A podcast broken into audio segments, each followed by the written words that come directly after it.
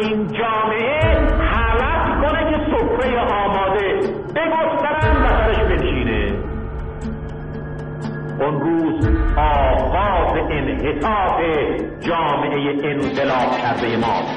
انسان هر قدر در خودسازی جلو بره در محیط سازی و تاریخ سازی هم جلو می رود لله الیه راجعون.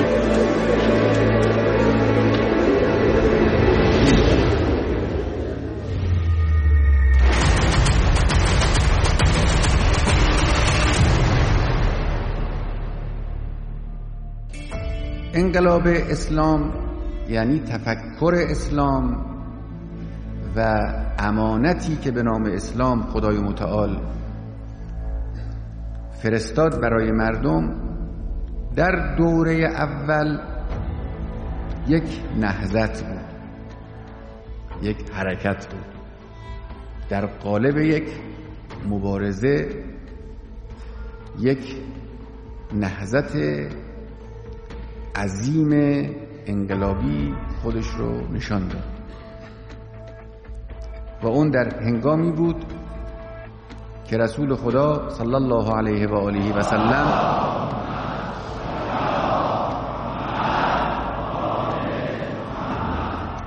این فکر رو در مکه اعلام کردند و دشمنان تفکر توحید و اسلام در مقابل اون سفارایی کردند. برای اینکه نگذارند این فکر پیش برود و پیغمبر با نیرو گرفتن از عناصر مؤمن این نهضت رو سازماندهی کرد و یک مبارزه بسیار هوشمندانه و قوی و پیشرو رو در مکه به وجود آورد. و این نهضت این مبارزه سیزده سال طول کشید. این دوره اول. بعد از سیزده سال با تعلیمات پیغمبر با شعارهایی که داد با سازماندهی که کرد با فداکاری که شد با مجموع عواملی که وجود داشت این تفکر شد یک حکومت یک نظام. تبدیل شد به یک نظام سیاسی به نظام زندگی یک ملت و یک امت. و اون هنگامی بود که رسول خدا تشریف آوردند به مدینه و اونجا رو پایگاه خودشون قرار دادن و حکومت اسلامی رو در اونجا گستردند و اسلام از شکل یک نهضت تبدیل شد به شکل یک حکومت. این دوره دوم. و این ادامه پیدا کرد. تا دوران زندگی نبی اکرم ده سالی که اون بزرگوار حیات داشتن و بعد از ایشون دوران خلفای چهارگانه تا زمان امام مشتبا علیه السلام و تا خلافت اون بزرگوار که شش ماه تقریبا طول کشید. اسلام به شکل حکومت ظاهر شد. همه چیز یک نظام اجتماعی رو هم داشت. حکومت داشت ارتش داشت کار سیاسی داشت کار فرهنگی داشت کار قضایی داشت. روابط اقتصادی مردم رو تنظیم می کرد و قابل بود که گسترش پیدا کنه اگر به همون شکل پیش می‌رفت که تمام روی زمین رو هم بگیره. یعنی اسلام نشان داد که این قابلیت رو هم داره. در دوران امام حسن یک جریان مخالفی اونچنان رشد کرد که به صورت یک مانع توانست ظاهر بشه. البته این جریان مخالف در زمان امام مجتبا به وجود نیامده بود. سالها قبل به وجود آمده بود. اگر کسی بخواهد یه قدری دور از ملاحظات اعتقادی و صرفا متکی به شواهد تاریخی حرف بزنه شاید بتوانه ادعا کنه که این جریان حتی در دوران اسلام به وجود نیامده بود بلکه ادامه ای بود از اونچه که در دوران نهزت پیغمبر یعنی دوران مکه وجود داشت. زیرا بعد از آنی که خلافت به دست بنی امیه رسید یعنی زمان عثمان چون عثمان از بنی امیه بود نقل کرده اند تواریخ در یک مجلسی ابو سفیان که نابینا هم شده بود اون وقت با دوستانش دور هم نشسته بودند. ابو سفیان بعد از آنی که خاطر جمع شد که در جلسه آدم بیگانه ای نیست پرسید کیه تو جلسه؟ گفتن فلانی فلانی فلانی. فهمید همه خودی هستند خطاب کرد به اونها گفت تلقفنها تلقف الکره. مثل توپ اینو به هم پاس بدید. نگذارید از دست شما خارج بشه این جریان در زمان امام حسن مشتبه علیه السلام به اوج خودش رسید اوج قدرت. و همون جریانی بود که به شکل معاویت ابن ابی سفیان ابی سفیان در مقابل امام حسن مشتبه ظاهر شد. این جریان معارضه رو شروع کرد راه رو بر حکومت اسلامی یعنی اسلام به شکل حکومت برید و قطع کرد و مشکلات فراهم کرد. تا اونجایی که عملا مانع از پیشروی اون جریان حکومت اسلامی شد. مانع شد.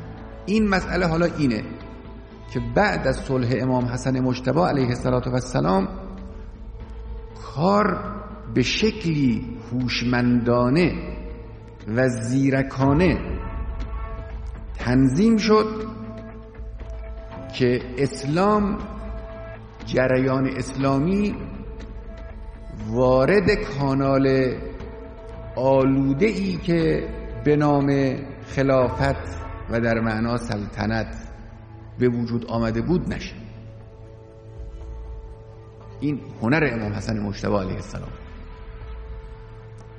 امام حسن مجتبی کاری کرد که جریان اصیل اسلام که از مکه شروع شد و به حکومت اسلامی رسید و به زمان امیرالمؤمنین و به زمان خود او رسید در یک مجرای دیگری جریان پیدا بکند.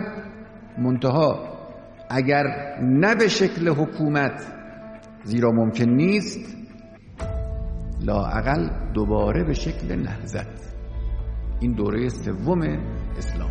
اسلام دوباره شد نهزت اسلام ناب اسلام اصیل اسلام ظلم ستیز اسلام سازش ناپذیر اسلام دور از تحریف و مبرا از اینکه بازیچه دست هواها و هوسها بشه این اسلام باقی موند. موند در شکل نهزت باقی موند. و از زمان امام حسن علیه السلام دوباره تفکر انقلابی اسلامی که یک دوره ای رو طی کرده بود و به قدرت حکومت رسیده بود برگشت شد یک نهزت البته در این دوره کار این نهزت به مراتب مشکلتر بود از دوره خود پیغمبر. چرا؟ زیرا شعارها در دست کسانی بود که لباس مذهب رو برتن کرده بودند در حالی که از مذهب نبودن مشکلی کار ائمه هدا علیهم السلام اینجا البته بنده اینجور استنباط کردم از مجموع روایات و زندگی ائمه علیهم السلام که این بزرگواران از روز صلح امام مجتبی علیه السلام تا آخر یا تا اواخر دائما در این صدد اند که این نهزت رو مجددا به شکل حکومت درش بیارن. روایاتی هم داریم. زندگی ائمه علیهم السلام هم طبق تشخیصی که بنده دادم ممکنه بعضی دیگه این رو اینجوری نبینن جور دیگه ای ملاحظه بکنن. طبق دید من احساس می‌کنم که این بزرگواران همیشه در صدد بودن تا حکومت را حکومت علوی را حکومت اسلامی را مجددا بر سر پا کنند می‌خواستند که نهضت مجددا تبدیل بشود به حکومت و جریان اصیل اسلامی اون جریان اسلامی که دور از آغشته شدن و آمیخته شدن و آلوده شدن به آلودگی های هواهای نفسانی بیاد رو کار. ولی خب کار مشکلی نیست این کار. در این دوران دوم نهزت یعنی دوران خلافت خلفای سفیانی و مروانی و عباسی. مهمترین چیزی که مردم احتیاج داشتند این بود که های اسلام رو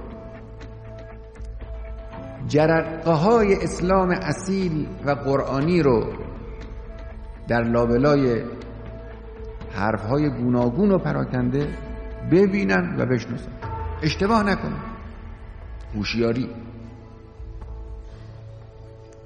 بیخود نیست که این همه ادیان بر روی تعقل و تدبر تکیه کرده. بیخود نیست که در قرآن کریم این همه روی تفکر انسانها تعقل انسانها تدبر انسانها تکیه شده. اون هم درباره اصلی ترین موضوعات دین یعنی توحید. دوران خلافت مروانی و سفیانی و عباسی دورانی بود که ارزش های اسلامی از محتوای واقعی خودشون خالی شدن. یک صورت هایی باقی موند. محتواها تبدیل شد به محتواهای جاهلی و شیطانی. اون دستگاهی که انسانها رو عاقل متعبد خاضع عند الله و متکبر در مقابل متکبرین تربیت می‌خواست بکنه. انسانها رو مؤمن آزاد دور از آلایش ها می‌خواست بسازه. که همون دستگاه مدیریت اسلامی بود در زمان پیغمبر. بهترینش در زمان پیغمبر.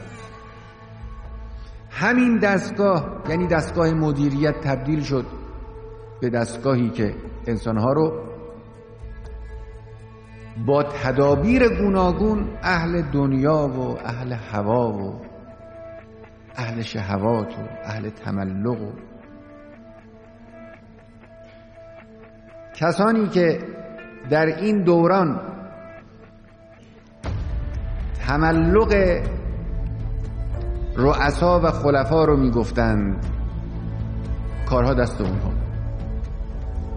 کار به صلاحیتشون شایستگیشون. عرب به اصل و نسب خیلی اهمیت میده. فرانکس از کدام خانواده است؟ پدرانش کی بودن؟ حتی رعایت اصل و نسب رو نمی‌کردن. این جریان همینطور ادامه پیدا کرد و جریان مسلمانی اصیل جریان اسلام ارزشی جریان اسلام قرآنی که هیچ وقت با اون جریان حاکم اما ضد ارزش ها کنار نمی آمد این جریان هم ادامه پیدا کرد که مصداق بارز او ائمه هدا علیهم السلام هستند و مسلمانان بسیاری که بودند و اسلام رو حفظ کرد این جریان ارزشی نهزت اسلامی به برکت امام حسن مجتبی علیه السلام اگر این صلح رو امام مجتبی انجام نمی‌داد اون اسلام ارزشی نهزتی باقی نمیموند. از بین میره. چون معاویه بالاخره غلبه پیدا می‌کرد. وضعیت وضعیتی نبود که امکان داشته باشه که امام حسن مشتبه علیه السلام غلبه پیدا کنه. همه عوامل در جهت عکس غلبه امام مشتبه علیه السلام بود. معاویه غلبه پیدا می‌کرد. دستگاه تبلیغات در اختیار او بود. چهره او در اسلام چهره ای که نتوانند موجه کنند و نشان بدن نبود. تمام ارکان خاندان پیغمبر رو از بین می بردند و کسی رو باقی نمی گذاشتند که حافظ نظام ارزشی اصیل اسلام باشه. و به کل از بین می‌رفت همه چی. و ذکر اسلام بر می افتاد نوبت به جریان آشورا هم نمی رسید یعنی اگر بنا بود امام مشتبه علیه السلام جنگ با معاویه رو ادامه بده و به شهادت خاندان پیغمبر منتهی بشه امام حسین هم باید در همین ماجرا کشته می‌شد. اصحاب برجسته هم باید کشته می شدن حجر ابن عدی ها هم باید کشته می شدن همه باید از بین می‌رفتن. کسی که بمانه و بتوانه از فرصت ها استفاده بکنه و اسلام رو در شکل ارزشی خودش باز هم حفظ کنه دیگه باقی نمیمونه. این حق عظیمی است که امام مجتبی علیه السلام بر بقای اسلام داره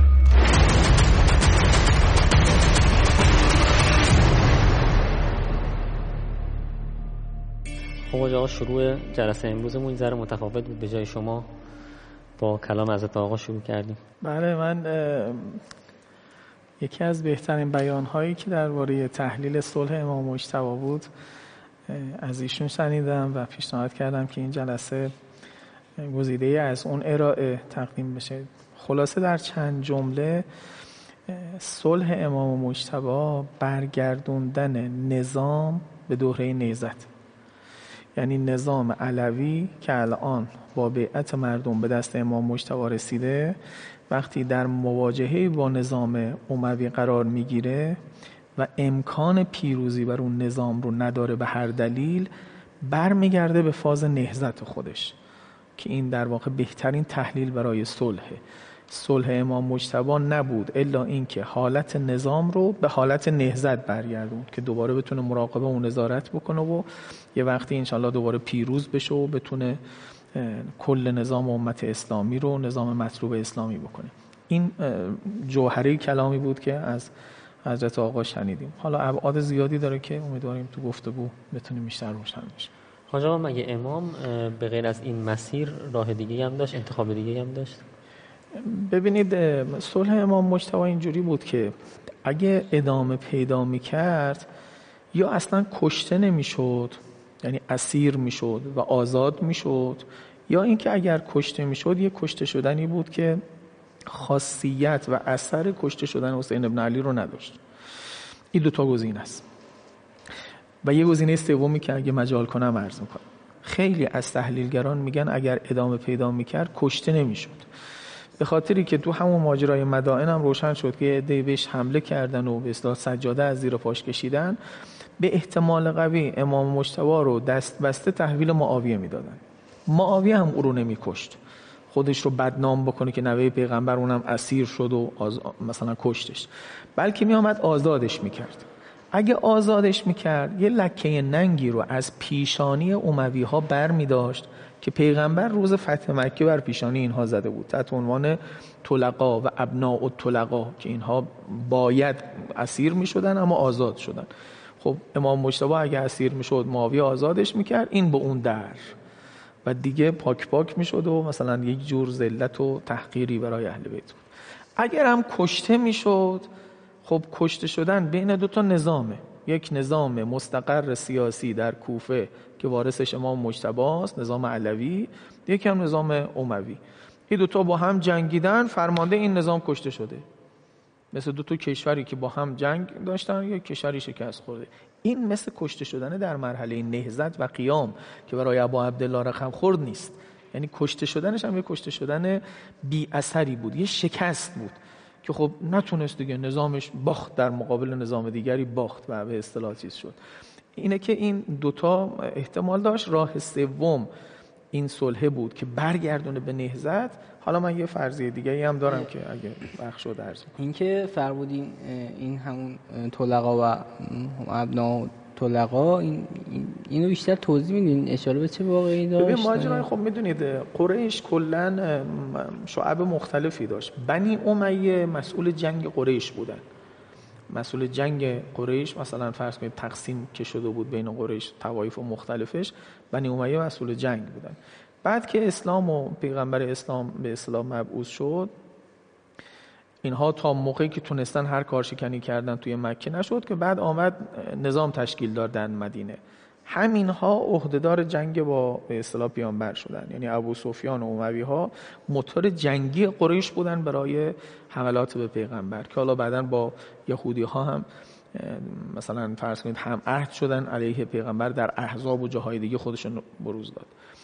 پس دشمن اصلی بودن. تو فتح مکه وقتی پیغمبر فتح مکه کرد عادتا باید خونه ابو سفیان رو تو سر مثلا اهلش ویران می‌کردن چون موتور جنگی اونجا بود.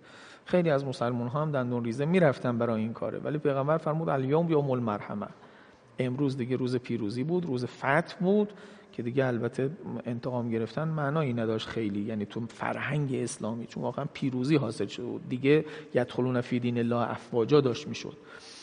اون روز رو به اصطلاح اجازه داد. گفت هر کسی خونه ابو سفیان هست در امانه.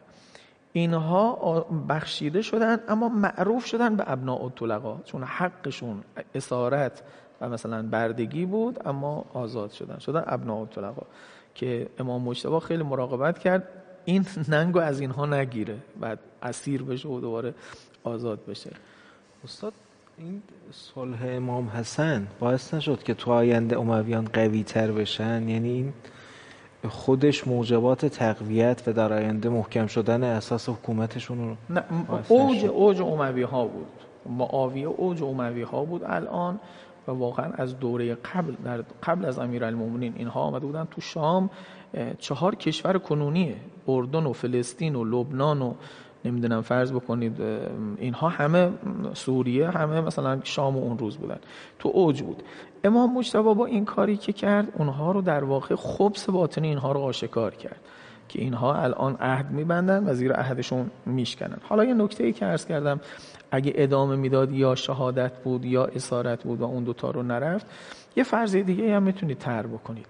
و اون اینه که مثلا امام مجتبی نمی‌تونست یه منطقه خود مختاری رو بگیره بگه من الان کل جهان اسلام رو دیگه نمی‌تونم مال نظام علوی بکنم.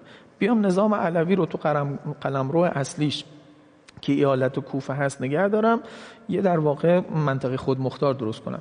مثل که بعدا در عدنامش با معاویه نوشت که مثلا بیت المال و کوفه مال خودمون باشه.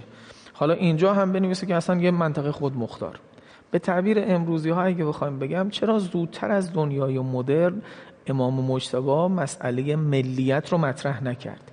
کماکان ایستاد که کل امت رو درست کنه. نگاه کنید تو نامه ای که به معاویه نوشته می نویسه ترکتو کن لصلاح الامه.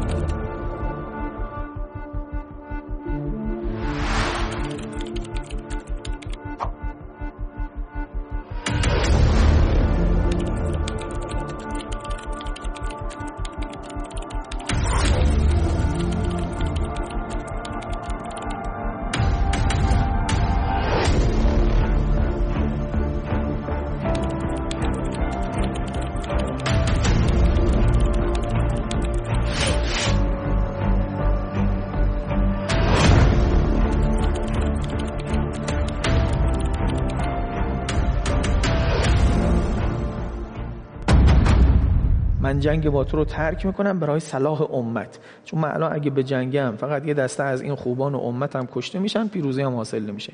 که انه منتظر امت میمانه. یه ملت کوچکی رو. مثل اتفاقی در مسیحیت افتاد. مثلا روم شرقی از روم غربی جدا شد اول به جغرافیا و سیاست جدا شدن. نظام سیاسیشون جدا شدن. بعدا مناسکشون هم تغییر کرد.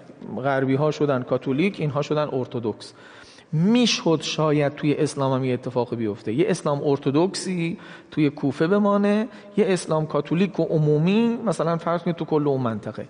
امام چون امام و امت است و نمی‌خواد تقلیل پیدا بکنه بگه ملت به اینم راضی نمیشه. اصلا تر نکرده. اصلا تر نکرده. اینا جایی است که ذهن ما می‌تونه فعال بشه. چرا زودتر از دنیای مدرن ائمه شیعه ملیت رو تر نکردن؟ به جای امت بگن ملیت رو ما همین خاک جغرافیایی خودمون رو. وقتی امت اینجورن و معاویه رو ترجیح دادن و سپاه اون میشن ما خودمون برای خودمون. نه اینم نگفتن. رفت توی مرحله نهزت تا نهزت برای کل امت اسلام باشه دوباره نظام رو به کل امت برگردونه. نه یک کشوری برای خودش فقط درست کنه. اینا چیزهایی است که واقعا میشه تو ذهن اوور تحلیل کرد و ببینیم که امام اون راه رو نرفت. حضرت چرا فرمودین این صلح به معنی بازگشت به نهزته هم سر صحبتتون فرمودین هم الان دوباره اشاره کردین که خب مفاد صلح رو وقتی ملاحظه می‌کنیم می‌بینیم اینجوره. ببینید یه جمله ای داره امام مجتبی در کتاب شریف تحفل و قول هست. یه تعدادی از اصحاب اعتراض کردن برای صلح چون یه تعدادی واقعا کم آورده بودن. یه تعدادی دیگه اصلا شرط بیعتشون با امام مجتبی این بود که با معاویه به جنگه او دوازده هزار نفری که با قیس ابن سعد می جنگیدن اونها نوعا کسایی بودن که حتی موقعی که حرفای صلح زده شده بودن اونها هنوز در مقاومت می‌کردن. یه تعدادی از اونها که اعتراض داشتن امام مجتبی اینجور بهشون فرمود. انی لما رأیتکم لیس بکم علیهم قوه من وقتی که دیدم شما قدرت بر علیه اونها ندارید یعنی اندازه این نیستید که بتونید پیروز بشید بر اونها سلم الامر لابقا انا و انتم بین ازهرهم خیلی نکته دقیقی میگه. سلم سلم الامر یعنی امر اینجا یعنی حکومت. من حکومت رو تسلیم اونها کردم. به خاطر چی؟ لابقا انا تا من و شما بمونیم بین ازهرهم بین از هورشون بمونیم. این قیدی که اوورده نمیگه فقط ما, ما زنده بمانیم. اگه می‌گفت ما زنده بمانیم سازش بود. میگه نه ما, ما بمانیم بین از هم یعنی ناظر بر اونها یعنی مراقب بر اونها. این کلمه سریس برای نیزد. یعنی من امر را به تعبیر دیگه نظام را تحویل دادم تا برگردم به مرحله بین از هم ناظر بر اونها بودن که همون بوده نیزته که من سر اون اسلام ناب سر اون معیارها سر اون شاخصها بمونم تا بتونم علیه این نظام فاسد دوباره بسیج عمومی درست کنم. اینه که ما ازش این صلح رو تعبیر می‌کنیم به چی؟ به, به تعبیر شهید متحری عدم تعهد. وقتی مفاد صلحنامه رو هم نگاه بکنید ببینید همین مفاد توشه. حالا تو بعضی کتاب ها اومده. مثلا معاویه به کتاب خدا و سنت عمل کنه. یکی از مواده پس از معاویه حکومت متعلق به امام مجتبی باشه. اگه امام مجتبی در قید حیات نبود امام حسین. در هر صورتش معاویه حق نداره کسی رو جانشین کنه. به شما گفتم هویت اینها رو برملا کرد که اینها زیر این عهدها می‌زنن. سه معاویه باید ناسزا گفتن به امیرالمومنین رو ترک بکنه. آین ای که ابلاغ شده بود و انجام می‌شد و می‌خواست اینجا ترک بشه. چهار بیت المال کوفه به معاویه واگذار نمی شود عرض کردم بیت المال رو نگه داشت. حتی فرموده که بازماندگان شهدای سفین و جمل باید از بیت المال محل خراج دارابگرد که عرض می‌کنم کرمانشاه و همدان ما میشه. اونجا یه به اصطلاح غنیمت خوبی بود یه به اصطلاح زمین های خوبی داشت. خراج اونها باید صرف خانواده شهدای سفین و جمل بشه. استاد حاکم کوفه اونجا از طرف معاویه اومده بود خود امام حسن نه خب بعدش معاویه میگذاشت. ولی اینو می‌خواست توی عهدنامه بیاره که بیت المال برای خودمون بمونه و این خانواده شهدا هم تامین بشن. آخرین ماده ای که نقل شده احرار و آزادگان باید در هر جا هستند چه شام چه عراق چه یمن چه حجاز یعنی نه فقط کوفه. اینها باید از آزادی برخوردار باشن کسی متعرض اونها نشه. ببینید اینها ابعاد نهزته کی سازش بهش میگید؟ یه صلحی رو میگید سازش. وقتی که هیچی از اینا توش نباشه. ولی وقتی که میگه بیت المالمون رو باید بدید خانواده شهدا هنوز ارجمندن احرار و آزادی خواهان هنوز باید در عدم تعرض باشن خب یعنی من تو بود نهزتم یعنی سازش نکردم. یعنی فقط سنگا رو عوض کردم جهت رو عوض کردم. از حالت نظامی که نمی‌تونست با این نظام ریشهدار قوی شده و اولیگارشی مستحکم عموی در بیفته من برگشتم دوباره به مرحله نهزت ببینید این دعوای اصالته. که اصالت ها ادامه بدم نهزت آلوده بشه یا برگردم تو مرحله نهزت و دوباره با اصالت هام به جنگ او برم مردم رو آگاه بکنم مردم رو یک پارچه کنم. کاری که حسین ابن علی بعدن ادامه داد کاری که بعدن امام باقر امام صادق تو مفاهیم ذهنی مردم انجام دادن تا دوره های بعد که دیگه به این اتفاق بیفته. این ترجیح نهزت بر نهادیه که ممکنه خالی از محتوا باشه اصالت داد بهش. به نهزت و محتوا و آرمان ها اصالت میده به در به یعنی اصالت میده به اون آرمان ها و نهضت و محتوا به نسبت اون فرمی که می‌تونه حکومت باشه. بله ببینید یه وقتی نظام میشه همون نظام مطلوب همون نظام علوی خب اصل بر اونه که نهزت تبدیل بشه به نظام. ولی اگر نظام رفت به سمت پوسیدگی به سمت ارتجا به سمت اختلاط به سمت التقاط که از نظام عموی التقاط بگیره. مثلا امام مجتبی هم دور از شأنشون فرماندار یکی از فرمانداران معاویه بشه. خب این دیگه اون نظام نیست که علی براش قیام کرده. برگردیم به مرحله نهزت خیلی اولاست. از اینکه هی این خلوص های خودمون رو دست بدیم و به اصطلاح برگردیم به اون چیزی که در واقع هم عموی کردن و حکومته.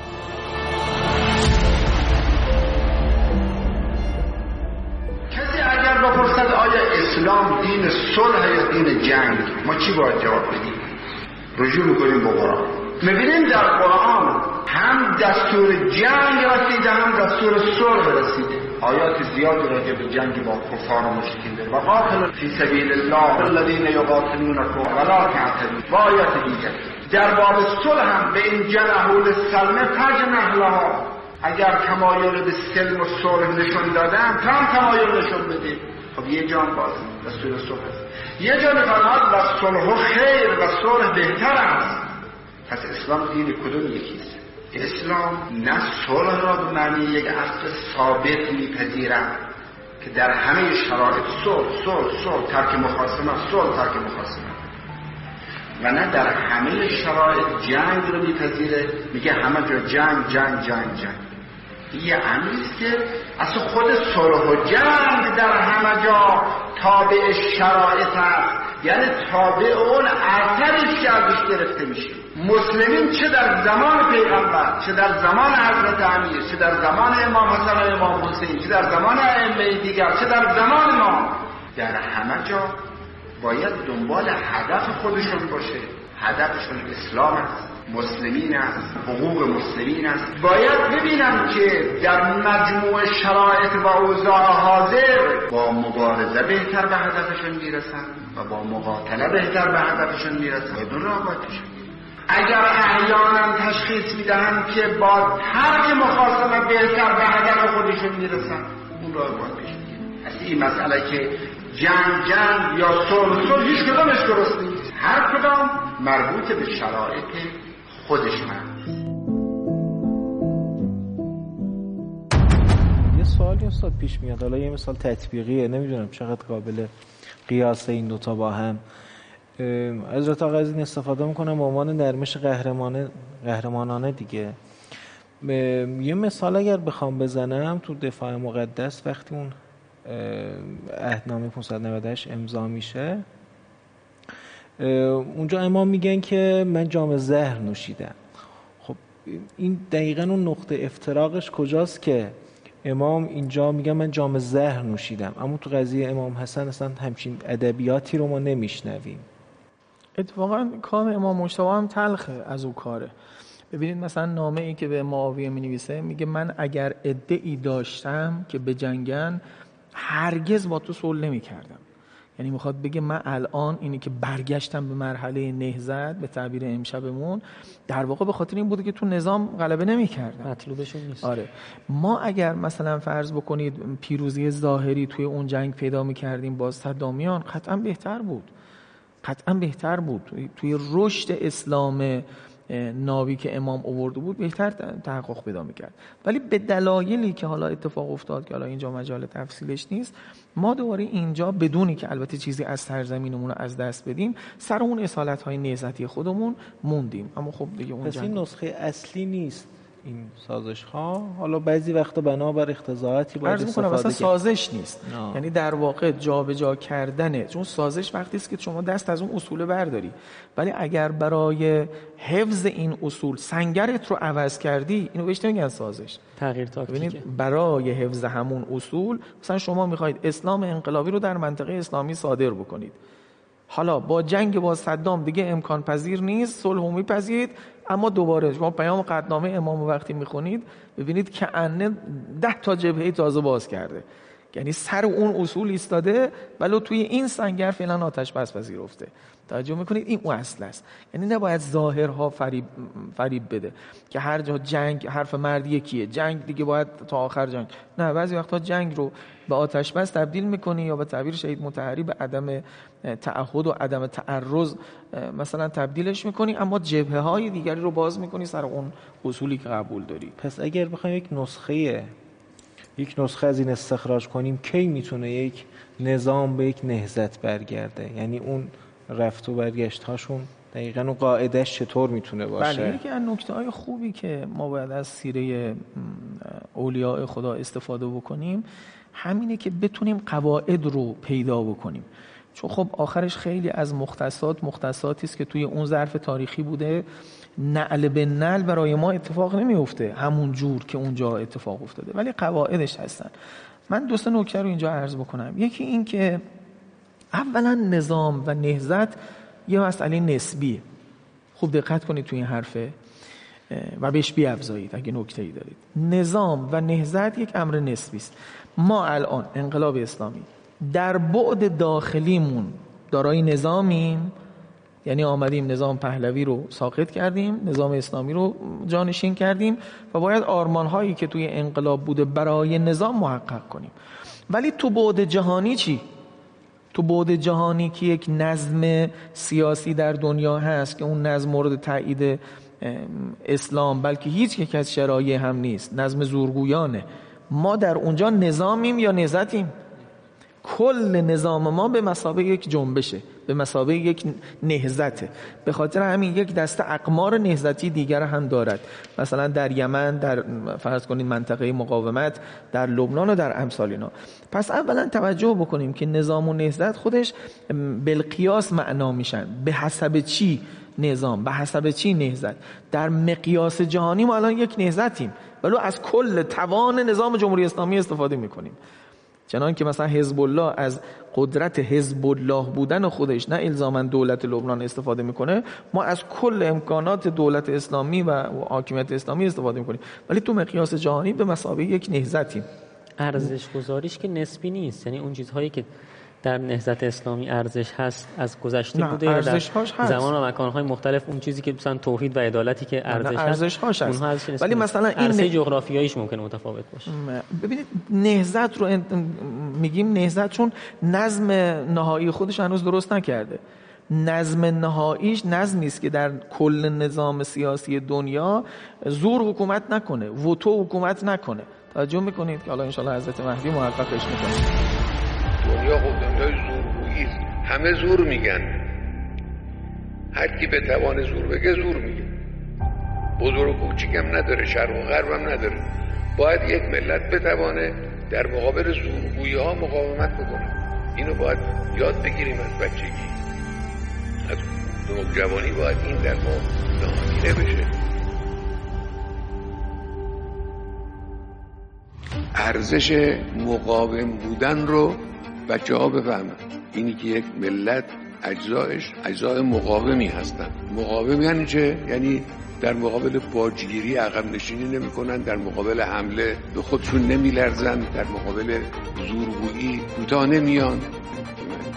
اکسیر علاج مشکلات کشور اینه. احساس مقاومت. روحیه مقاومت.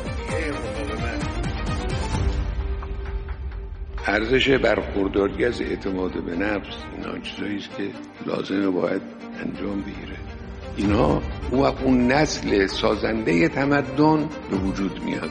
نسلی که می‌توانه ملت رو عزتمند کنه کشور رو عزتمند کنه. اینا همش تو مدرسه انجام میده پس ما بعد نهزتی توی ابعاد جهانی داریم و خب طبعا یه, سهمی هم توی نظم آینده جهان خواهیم داشت. چون هر چقدر این جنبش و این نهزت فراگیرتر باشه یاران بیشتر به تعبیر امام هسته های مقاومت بیشتری در دنیا داشته باشه سهم او در نظم نوین مو... پیش رو و بعدا در نظم نوین نهایی بیشتر خواهد بود. این بود نهزت این نکته اول. نکته بعدی هم اینه که می‌خوایم قاعده ها رو بگیم دیگه که کی یک نظامی برمیگرده به دوره نهزت وقتی که یک نظامی ببینید ناچار بشه از ارزش های پایه خودش دست برداره. ناچار بشه ارزش های اصیل و پایه خودش دست برداره. یعنی امر یه جوری جلو بره که ناگزیر باشه برای ماندنش اموی بشود. یعنی امام و مجتبا برای ماندن خودش استانداردهای بنی امیه رو قبول کنه. این دیگه نه. این دیگه برمیگرده. تقدم تأخر نهضت و نظام جابجا بشه. آره این همون نکته است. ببینید اینجا او چیزی است که عرض کردم بعضی وقتا جلسه قبل این بحث پیش اومد. ممکنه یه حکم فرعی رو یک احکام فرعی شرعی رو به تأخیر بندازه یا توش تدریج رعایت بکنه. اما ارزش های پایه رو نه. مثال بزنم تا روشن بشه. امیرالمؤمنین بعد از جنگ جمل وقتی وارد بصره شد در نماز خوندن یه بدعتی دید. دید نماز مستحبی رو به جماعت می‌خونن سپاه که خب چیزی بود که از دوره خلفای قبل مونده بود و دعوت کردن امام علی هم بیاد امام جماعت بشه. امام علی گفت این بدعت کسی نماز نافله و نماز مستحبی رو به جماعت نمی‌خونه. فریاد کردن که وا اسلاما یا حالا تو مجامع روایی ما کافی جلد هشت آمده. وا اسلاما وا اسلاما امیرالمومنین خودش میگه. میگه اگر یه خورده دیگه ادامه می‌دادم سپاه پاشیده می‌شد. خب یه دونه حکم شرعی رو الان نمی‌تونه تحقق بده. روش البته علامت می‌زنه این اسلام نیست. کسی رو فریب نده. میگه این اسلام نیست. اما من زورم نمی‌رسه الان درستش کنم از کنارش رد میشم. به تدریج میگذارمش. تا بعدا کار, کار بکنم تا بعدا بتونم اراده ها رو برگردونم. توجه می‌کنید؟ اینها اشکال نداره. هنوز می‌تونه نظام باشه. ولو بعض از احکام رو مثل همین موردی که گفتم ولی ارزش ها نه. مثلا آیا می‌تونه به زور و غلبه و سلطه بر مردم حکومت کنه؟ بذارین همین از امام مجتبی مثال بزنم. امام مجتبی تو دوره ای که به صلح انجامید یه طوری شده بود که جاسوس های معاویه توی شهر بودن. از سپاهش عبیدالله ابن عباس که آدم اولی بود که نصب کرده بود فرار کرده بود رفته بود پیش معاویه. نفر جانشینی هم که گذاشته بود فرار کرده بود رفته بود پول گرفته بودن. یعنی طوری که آدم می‌گفت این سپاه سپاه معاویه است یا سپاه امام مجتبی است. خب آدم اینجا میگه امام مجتبی از استانداردها دست بردار. تو هم مثل اوموی ها چشما رو در بیار. تو هم یه جوخه تروری درست بکن. هر کسی که فهمیدی خائنه عقب بزنش. آدم ها رو با فریب و پول بخر. آه یا با پول بخر. این چون خلاف ارزش های حکومت علی از این راه نمیره برای حفظ نظامش. چون اون وقت اسم نظام حسنی بود اسم نظام علوی بود. واقعا معاویه‌ای شده بود واقعا اموی شده بود. اینجاست که میگه اگر ناچار شدم برای حفظ نظام سلطه بورزم. ها؟ اینجور ترور بکنم سلطه بورزم. و امثال اینها باشه اون وقت باید چیکار کنم؟ من باید برگردم به مرحله نهزت برگردم تا مردم رو با همه به اصطلاح آرمانی که بلدن و مفاهیم اصیل دوباره بیارم استاد اینجا میشه یه سوال بپرسم این ما ارزش هامون بعضی وقت نمیشه نسبی بگیم این ارزش ها نسبی هن. یعنی بعضی وقتا بسته به شرایط جامعه یه سری چیزها ارزش میشن یه سری چیزها ارزش ها رو نمیگیم ارزش های مطلق رو میگیم. مثلا به زور حکومت کردن بر مردم هیچ وقت جایز نیست. اصول مطلق. از سنخ سلطه و غلبه باشه. یک دونه عمل عدالت خواهانه رو به عقب انداختی که امیرالمومنین در خطبه 168 نهج البلاغه میگه مثلا انتقام خون عثمان آخرش یه حقی است که نباید کشته می‌شد. دادگاه باید می‌رفت ولی کشته نباید می‌شد. خب اینو عقب بندازیم تا جامعه آرام بشه او طبیعیه. ولی کلا حرکت به سمت عدالت رو متوقف کنیم. خب حکومت آمده بود چیکار کنه؟ حکومت آمده بود برای عدالت. اگر تو شرایطی افتادی که دیگه قید عدالت رو برای همیشه باید بزنی دیگه موندن نداری. برگرد به مرحله نهزت تا نهزت انجام بزن یه مثالی تو تاریخ معاصرمون بگم حالا چند دقیقه آخر. شما نگاه کنید جنبش عدالت خواهانه جنبش عدالت خواهانه وقتی صورت بندی شد تو سفارت انگلیس شد جنبش مشروطیت. حالا البته براش علمایی مشروطه اسلامی و شرعی عدالت خانه مشروطه گفت. آره عدالت خانه دیگه. عدالت خانه می‌کنه آره. جنبش عدالت خانه بعد شد مشروطیت. مشروطیت توی زمین تهران نه تو نظریه نجف. تو زمین تهران و تبریز رفت به سمت مشروطه انگلیسی. و بعدا از شکم اون استبداد رضاخانی در آمد خب نیروی نهزتی جنبش عدالت خواهانه الان به پذیر استبداد را در حالی که شعارش مشروطه بوده پارلمان درست کنه و استبداد رو محدود کنه. حالا به جای استبداد دیکتاتور نشسته. دیکتاتور رضاخانی. دیکتاتور هم استبداد است هم استعمار است. هم زور میگه نظر خودشه هم دیکته کشورهای استعماری رو انجام میده. به خاطر همین بدتر از مستبده. خب اینو تن بده یا برگرده به مرحله نهزت دوباره مردم ایران رو بیدار بکنه برای قیامی که بعدا اتفاق افتاد تو ملی نفت و بعدا همه اینها خروشید و شد انقلاب اسلامی. خب یه این چیزی این که حالا کلا نهضت مشروطه دنبال تصویب قانون بود. ما کشور قانون نداشت. همون دیگه مشروطیت خب زمان رضا شاه ما حداقل قانون داشتیم. قانون وضع شد. خب ولی باز هم توی دوره قاجار مجلسه به توپ بسته شد اول استبداد و بعد دوباره دیکتاتوری درش, درش آمد. چون اینها می‌خواست پارلمان بگذاره که شاه هر کاری دلش خواست نکنه. چند وقت بعدش هم مجلس منحل کرد که خب دیکتاتوری رو فرمودین از استبداد بدتره. دیکتاتوری زیل قانون یعنی حکومت قانون چرا دیگه؟ قانون, قانون خودش وضع می‌کنه. ولی خب برگشت پس پس دیگه اون مشروطیت نبود. مشروطیت دیگه نبود. از نایه مجلس عمومی اراده مردم اتفاق نمی افتاد دیگه. اون قانون که قانون نیست. وقتی اراده یک شاهی بنویسدش. اون قانونه در استفاده دیکتاتور داره. ابزاری در دست اون راحت یعنی اگر تشبیه کنیم نهزت و نهاد رو به هدف و وسیله وسیله ای که می‌خواد اون اهداف محقق بکنه اینجا هدف وسیله رو توجیه نمی‌کنه بلکه وسیله رو انتخاب می‌کنه.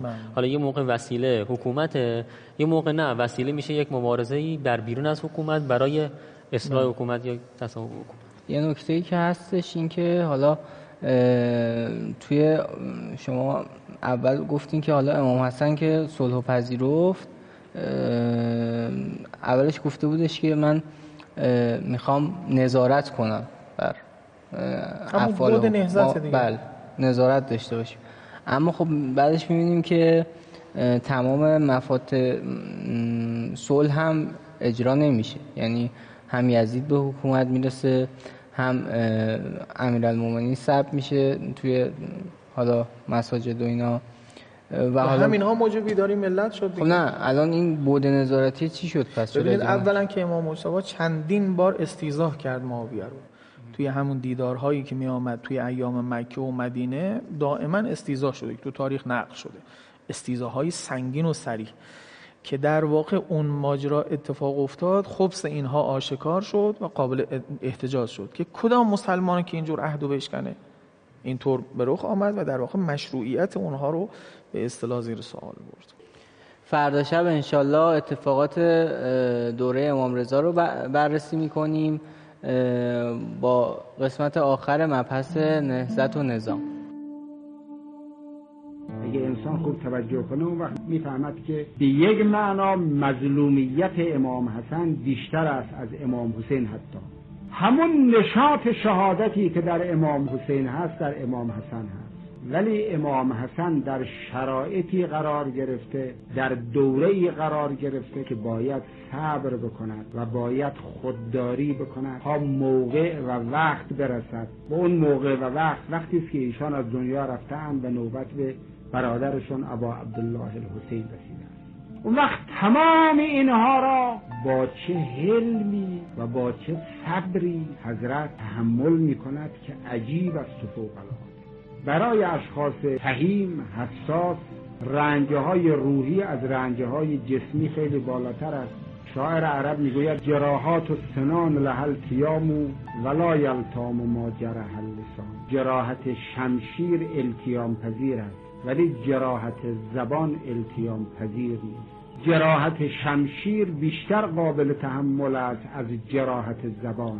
امام حسین رو در روز آشورا با جراحات شمشیر مجروح کردن گو اینکه جراحت زبانی هم کم و بیش بود. ولی امام حسن در این جهت عجیب است. معاویه جمع می‌کرد. اون سران شیاطین خودش را از قبیل امرعاس و مغیرت ابن شعبه و این افرادی از این قبیل. بعد دعوت می‌کرد امام مشتبا را. قبلا اینها تهیه حرفاشون دیده بودن. یکی یک شروع می‌کردن به زخم زبون زدن و چه زخم زبون زدن.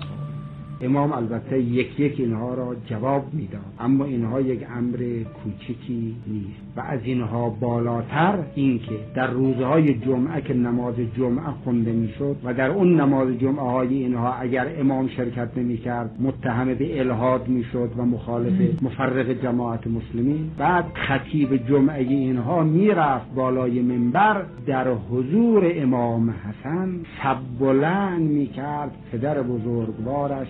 علی علیه السلام اینها شوخی نیست. این است که برای امام حسن درست گفتن که کوچکترین مصیبتهاش همون مصیبت مرگش بود. وقتی که مسموم شد این مسمومیت کوچکترین رنجی بود که او در دنیا دید.